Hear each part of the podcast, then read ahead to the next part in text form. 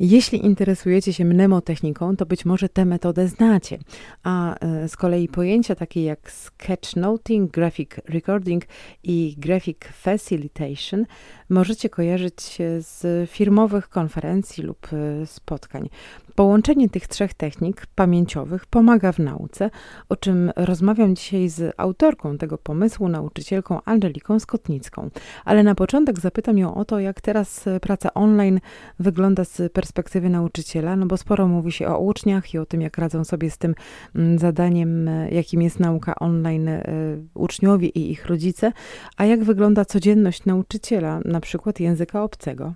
Są grupy, które powinny mieć zajęcia online na stałe, ponieważ dużo większe jest ich skupienie i zaangażowanie podczas takich zajęć. Natomiast z perspektywy nauczyciela to jest bardzo, bardzo ciężkie, ponieważ jeżeli mhm. ja do tej pory miałam 8 albo 10 zajęć dziennie w sali lekcyjnej, to była taka e, liczba godzin, która była dla mnie w porządku i byłam w stanie naprawdę dobrze funkcjonować. Natomiast w tym momencie spędzanie 10 godzin przed komputerem jest bardzo, bardzo ciężkie. To jest dużo bardziej męczące, pomimo tego, że na przykład nie wychodzi się do tej pracy, natomiast cały czas jest człowiek po prostu przy tym świetle, e, świetle niebieskim i to bardzo mocno y, obciąża. I to pewnie potwierdzą ci, którzy pracują być może w innych profesjach, ale też spędzają tyle czasu przed komputerem.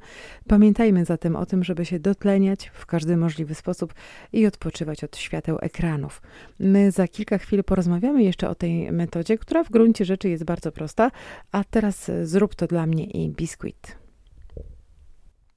Słuchacie Chili Z. Moim gościem jest dzisiaj Angelika Skotnicka i wracamy do metody, dzięki której nauka, na przykład nauka w domu, może stać się łatwiejsza, bardziej skuteczna.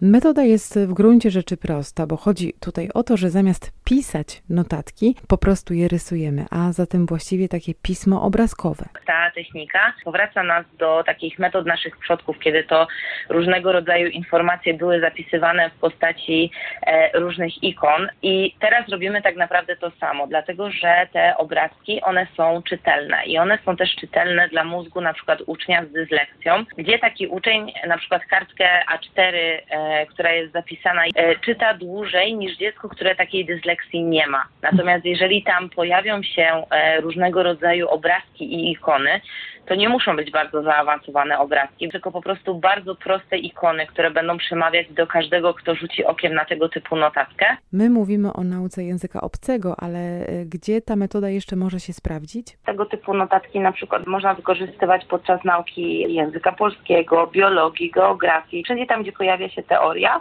można to zastosować. Tak samo jeżeli chodzi na przykład o matematykę, to uważam, że dużo łatwiej jest nam zrozumieć pewne konstrukcje matematyczne w momencie, w których będziemy sobie w stanie pewne rzeczy y, zwizualizować i wyobrazić pewne sytuacje. Oczywiście nie, nie przełożymy tego y, jeden do jeden, jeśli chodzi y, o matematykę, natomiast uważam, że takie 98% rzeczy w, we wszystkich przedmiotach naprawdę można rozrysować warto spróbować, a jak się do tego zabrać, o tym jeszcze powiemy za kilka chwil. Przed chwilą Kelis w Chili Z, a ja wracam do rozmowy z Angeliką Skotnicką, a rozmawiamy o tym, jak sobie pomóc podczas nauki w domu. Jak wiadomo, chcemy, żeby ona była skuteczna i e, może jeszcze trochę przyjemna. Moje rozmówczyni proponuje metodę znaną w biznesie, czyli graphic recording. Otóż można zastosować ją właśnie w nauce. Jak się za to zabrać? E, no i jak to jest z tym rysowaniem? No bo nie każdy z nas e, czuje się pewnie w tej dyscyplinie. Tak, ja na przykład e, kilka tygodni temu przeglądałam swoje pierwsze notatki, które robiłam 10 lat temu. Po prostu jak patrzę na te notatki, które robię w tym momencie, to, to wygląda tak, jak gdybym przeszła jakiś profesjonalny kurs rysunku.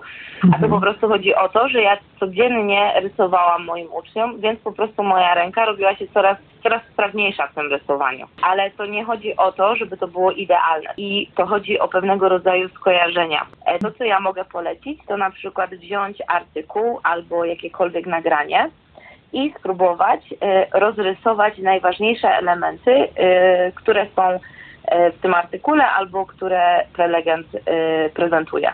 Natomiast mhm. na pewno na YouTubie znajdziemy mnóstwo przykładów tego, jak zacząć rysować podstawowe ikony. Znajdziemy na pewno bardzo dużo filmików po angielsku o tym, jak na przykład tworzyć swoje notatki Więc myślę, że spokojnie można spróbować zacząć od tego typu, od tego typu rzeczy i od tego typu ćwiczeń. Bardzo za te podpowiedzi i za rozmowę dziękujemy i wracamy do muzyki. No a skoro uczymy się w domu, to niech będą kapcie, kawałek duetu, mięta. Już teraz w Chilizet.